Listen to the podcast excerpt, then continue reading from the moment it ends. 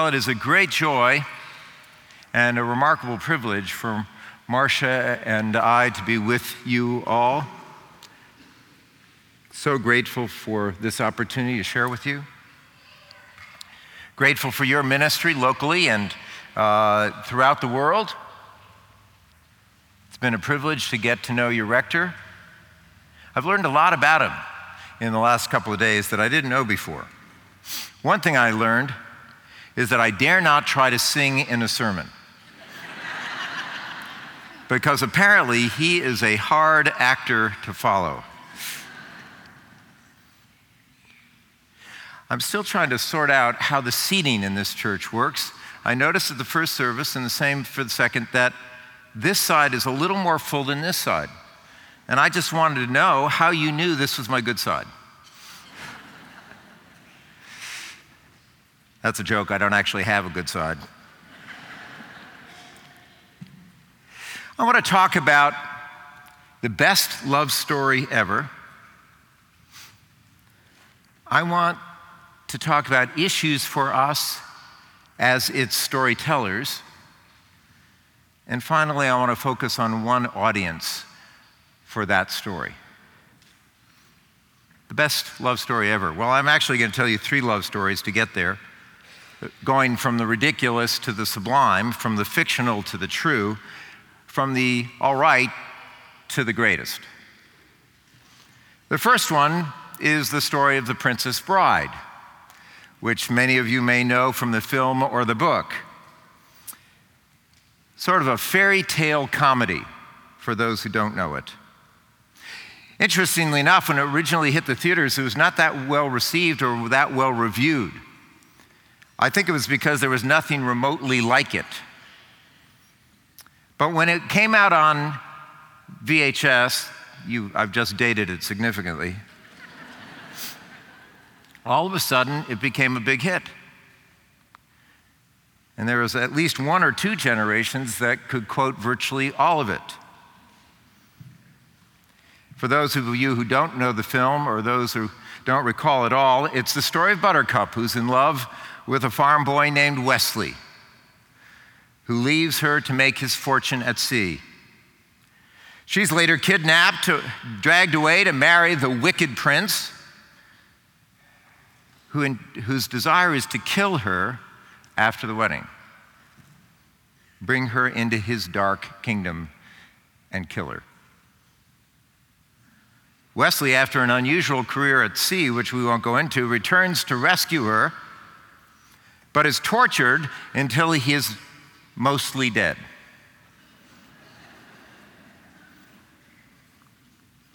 Because of his true love for Buttercup, he is somehow resurrected. And with unlikely helpers, he storms the castle, eventually defeats the Dark Prince, and is reunited with Buttercup. Now, if you hear themes of the gospel in that story, it's no accident. Both C.S. Lewis and Tim Keller after him point out that the gospel story is usually underneath all the best fairy tales. There's something in human nature that knows that that's a true story underneath. Well, the second love story is really more of a love story pattern the pattern of Jewish marriages at the time of Jesus. Now, for the women who were on the retreat with Marcia yesterday, she spoke about this as well, but that's all right. I believe in the redundant power of redundancy. I might add, you see it in the scriptures all the time. After all, we have four gospels and first and second chronicles, as well as the books of Samuel and, and the kings. So here's the pattern of Jewish weddings in the time of Jesus. A man would go to another village, if he couldn't find a woman in his own village, to another village to find or meet his bride, the bride to be. Sometimes the marriage was arranged by the family. Sometimes he might have met her if he were working out of town. For example, Jews from Nazareth apparently seem to have been the builders of the nearby city of Sepphoris, constant migrant work, worker uh, line to that town. The couple would become betrothed, which might be called a covenant engagement, more of a contract than our engagements, and a bride price would be paid. But before the wedding, the man would return to his home. He would, he would prepare a room or apartment in his family home, his father's house, perhaps adding a structure, perhaps subdividing a room that was already there. In any case, this new space would be well prepared, cleaned, furnished, and beautified for his bride. And when those preparations were completed, he would head back to the bride's village. Word would have been sent ahead so that the wedding party would gather, hopefully prepared with lamps with enough oil in case the bridegroom was late. Is this sounding familiar? He would then return home with his bride, often to a village she'd never been to before, but that was all right because the groom would know the way. After all, it was his hometown and his home. That's the second love story story of Jewish marriages at the time of Jesus. The third one, the love story beneath all love stories, the best love story, which was begun before creation and lasts eternally. This is the love story referenced by Jesus undergirding John 14. So I encourage you to turn to that. John 14, it's on page 901 of your Pew Bibles, I believe. But before we look at it, I want us to remember something. I want us to remember that in the Old Testament, the Hebrew scriptures, God often refers to the people of Israel, his chosen people, as his bride, with himself obviously as the bridegroom. And then Jesus shows up and refers to himself as the bridegroom over and over again. Now, you sometimes hear people say that Jesus never claimed to be God. But that is to misunderstand what he is constantly doing. He's taking biblical images of God and applying them directly to himself. To say that Jesus never claimed to be God is the rough equivalent of saying that somebody who came on the scene who called himself the leader of the free world and the commander in chief was not claiming to be president. If he uses that image, those images for himself, that's the claim he's making. So let's look at John 14. Jesus is preparing his disciples for his death. It's argued by many that the death itself was the paying of the bride price. And we come to these familiar words Let not your hearts be troubled. Believe in God, believe also in me. In my Father's house are many rooms. If it were not so, would I have told you that I go to prepare a place for you? And if I go and prepare a place for you, I will come again and will take you to myself, that where I am, you may be also. Jesus is saying the most remarkable thing to his disciples and to us. First of all, he loves us the way a groom loves his bride. But he's also saying that it's as certain that he will come back for us as a groom has prepared a place for his bride would be to go to get her. He's going to come back, he's going to get us. Now, we could spend all morning on the wonder, the splendor, the grace of that love story. The best love story ever.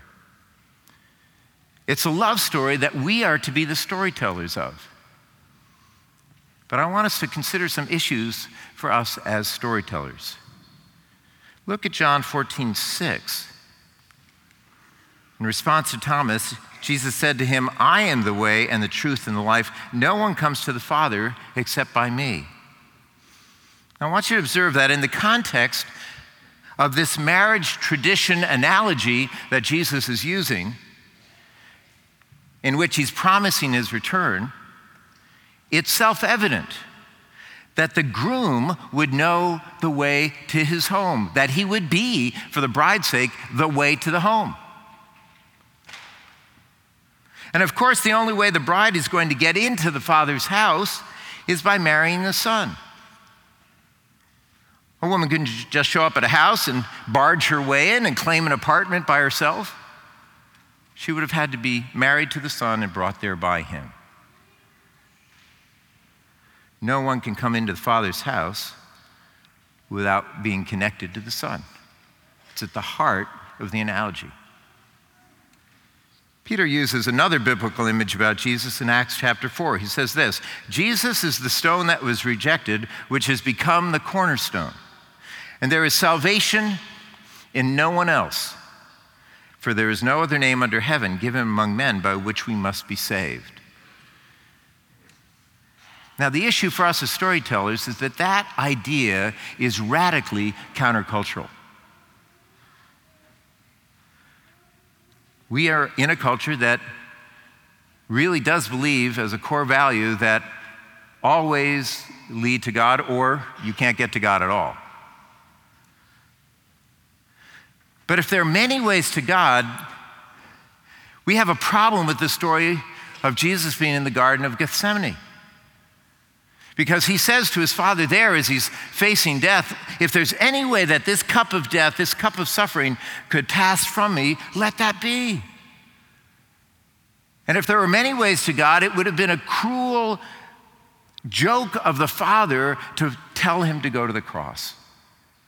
It would have been unnecessary. The problem is, we want God to accept all our ways of salvation.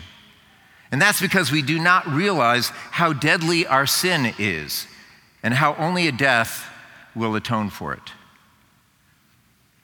Now, if Jesus alone forgives sins as the only Savior, then he must be followed as the only Lord.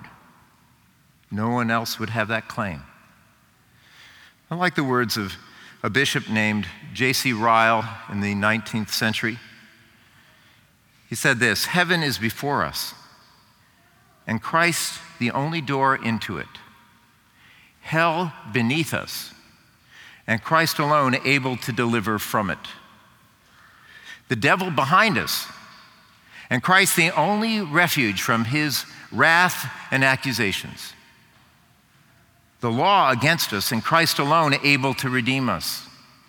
Sin weighing us down, and Christ alone able to put it away.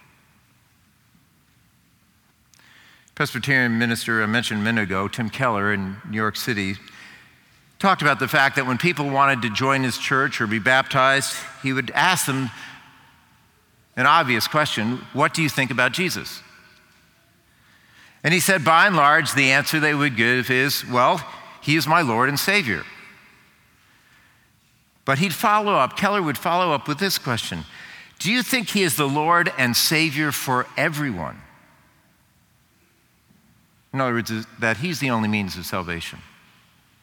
And he said he often got the response, Well, I know he's my Savior and Lord, but maybe God can save people other ways. And Keller would say gently to them, You do not yet know enough. Keep learning. You don't quite have the whole picture yet of who Jesus is. Now, why does this conviction that Jesus is the only way into the kingdom of God matter so much? Well, obviously, if we don't believe it, we have an anemic view of Jesus, and that leads to a weak faith in him but also believing in Christ alone is to have the only hope that will help people who are truly hurting. Some of you know the name of Joni Eareckson Tada. She grew up as an Anglican, incidentally. She became a quadriplegic at age 17 in a diving accident. Years later, she wrote this I can scarcely believe it. I, with shriveled, bent fingers, atrophied muscles, gnarled knees, and no feeling from the shoulders down, will one day have a new body, light, bright, and clothed in righteousness, powerful and dazzling. Can you imagine the hope this gives someone spinal cord injured like me?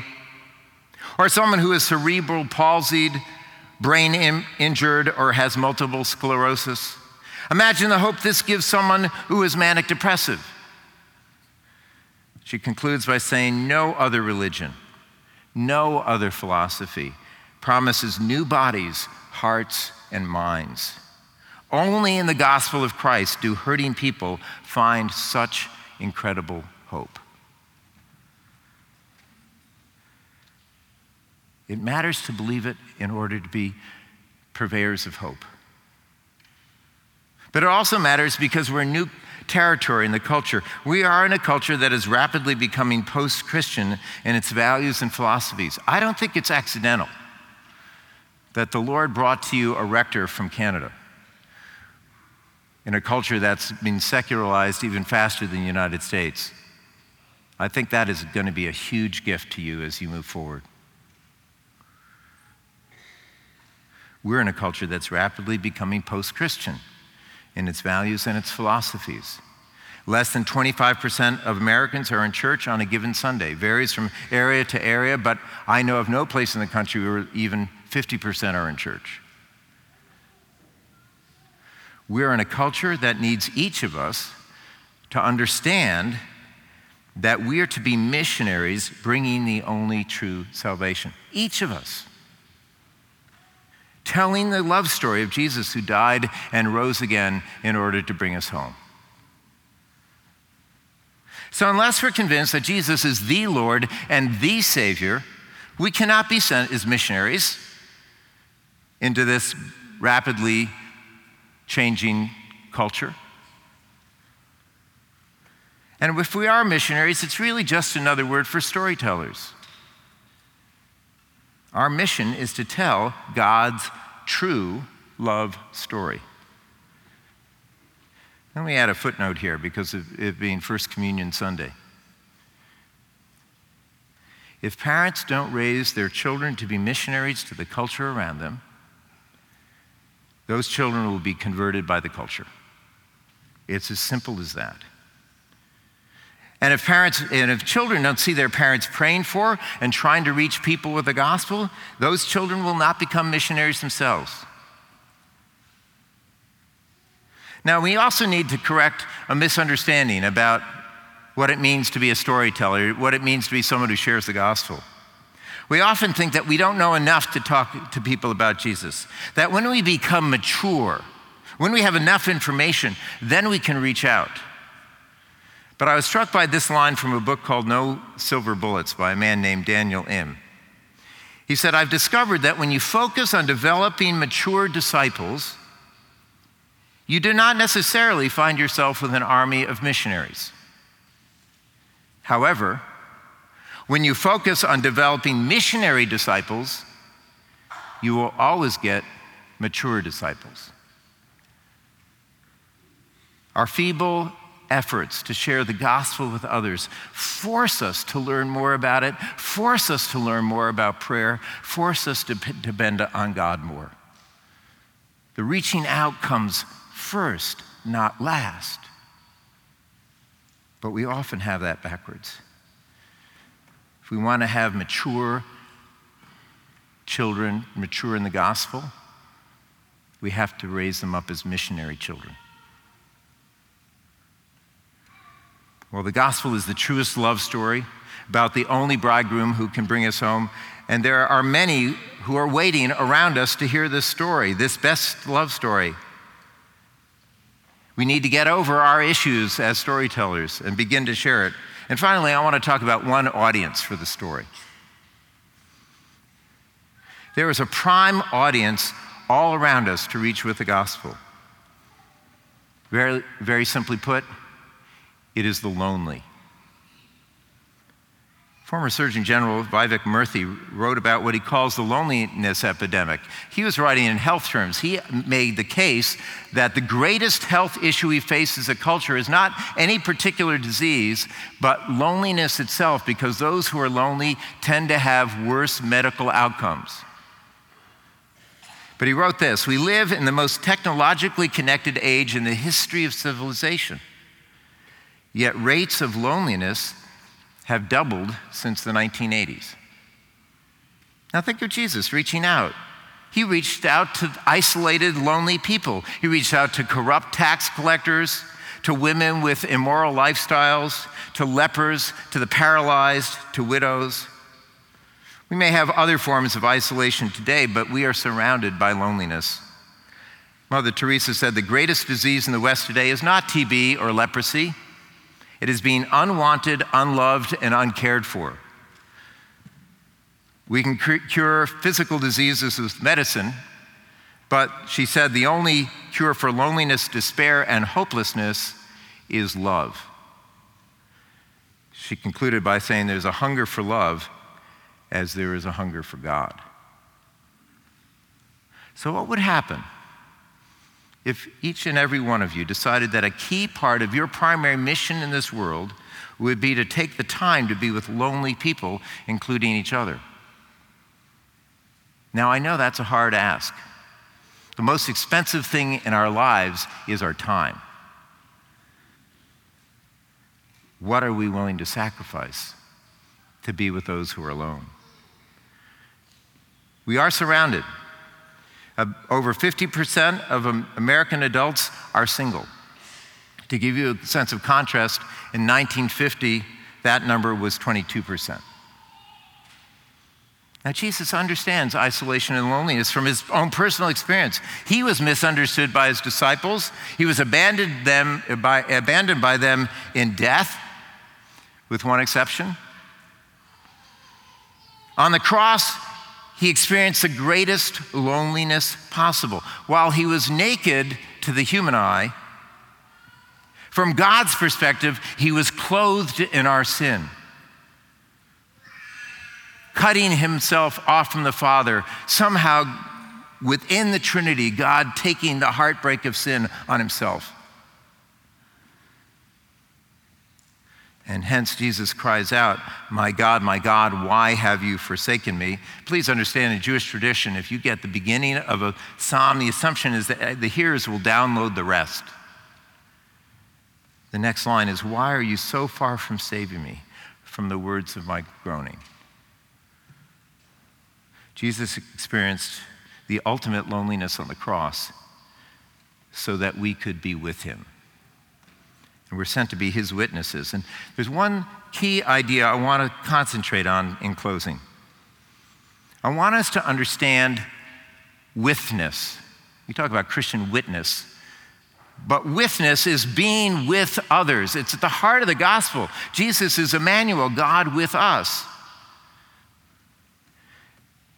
In Revelation 3:20, the familiar verse, listen to it. Jesus said, "Behold, I stand at the door and knock. If anyone hears my voice and opens the door, I will come in to him and eat with him, and he with me." In the image of fellowship. But we're called to be his followers who do the same thing he does, which is call people to be with us. Now, if you haven't opened the door to invite Jesus to lead your life, if you haven't invited him in, please take today as the day to respond to that invitation. But if you have, begin practicing witness with the lonely around you. It's a good short book called Surprise the World Five Habits of Highly Missional People. We all need to know it. One of those habits is one of my favorite things eat. I can do that. But the author means eat with others who are outside of the church. Maybe they're Christians that are unchurched, maybe they're uh, not yet Christians. Take the time to eat with the lonely. Listen to their problems, get to know them, care about them. Practice witness. If the greatest poverty of the West is loneliness, then we're called to be the people who live with others. Loving someone is to spend time with them. To misquote an old rock song, you can only truly love the one you're with. Close with two stories. One is about a young lady named Sarah Moss. She came to uh, Florida State University as a freshman from a Chinese background. She's a Chinese American. Her father is a Muslim, her mother is a Buddhist, had no serious contact with the church growing up. But some students in her dorm got to know her, and one of them eventually invited her to a Bible study. She didn't quite know what was going on, but she came along. At the end of the time, somebody said, Does anybody have anything that we could be praying for? And Sarah answered, Well, I've got a terrible cold, or words to that effect, thinking that, you know, later they would, you know, during the week or something, they would pray for her. But they prayed for her right there. Now, she wasn't instantly healed, but her testimony is I had never had anyone pray for me before in my life. And the love of that group for her had her attention and had her attention. And eventually, uh, they invited her to hear a speaker who shared the gospel with her, and she came racing into the kingdom. And as a new Christian, not a fully informed Christian, she began to reach out with, with the gospel to others and reach many of her friends, many of whom were Asian American. Sarah is going to be the youth delegate from our diocese for GAFCON, the Global Anglican Futures Conference, June in Jerusalem. Somebody spent the time to be with her close with this story, also a true story, a story of a student named Robert in a special ed class of a teacher I know. She used to play a game with them, a true false game, and she would give a ser- series of statements and they'd identify them as true or false. And she said to Robert, A banana is yellow. And Robert said, True. She said, A dog says meow. Robert said, False. Then she said, A man can eat breakfast alone. And Robert said, False. She was a little perplexed. She repeated the statement. He said false again.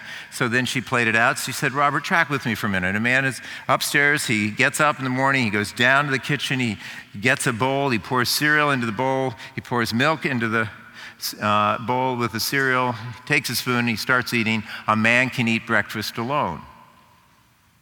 And again, Robert said false. So finally, she said, Robert, why do you say that? And Robert said, No one should ever eat alone.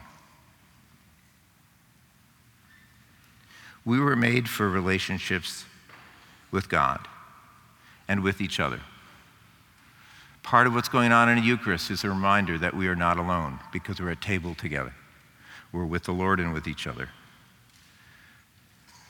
So, the challenge I have for you today is are you ready to be storytellers of the best story ever, to be missionaries to a culture that's forgetting the gospel?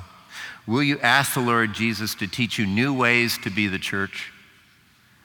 Will you allow Paul and team and the other leaders here to teach you how to change to be more like Jesus? Will you reach out at whatever cost to the post Christians around you? Will you not only invite them to this church home, but into your homes probably first?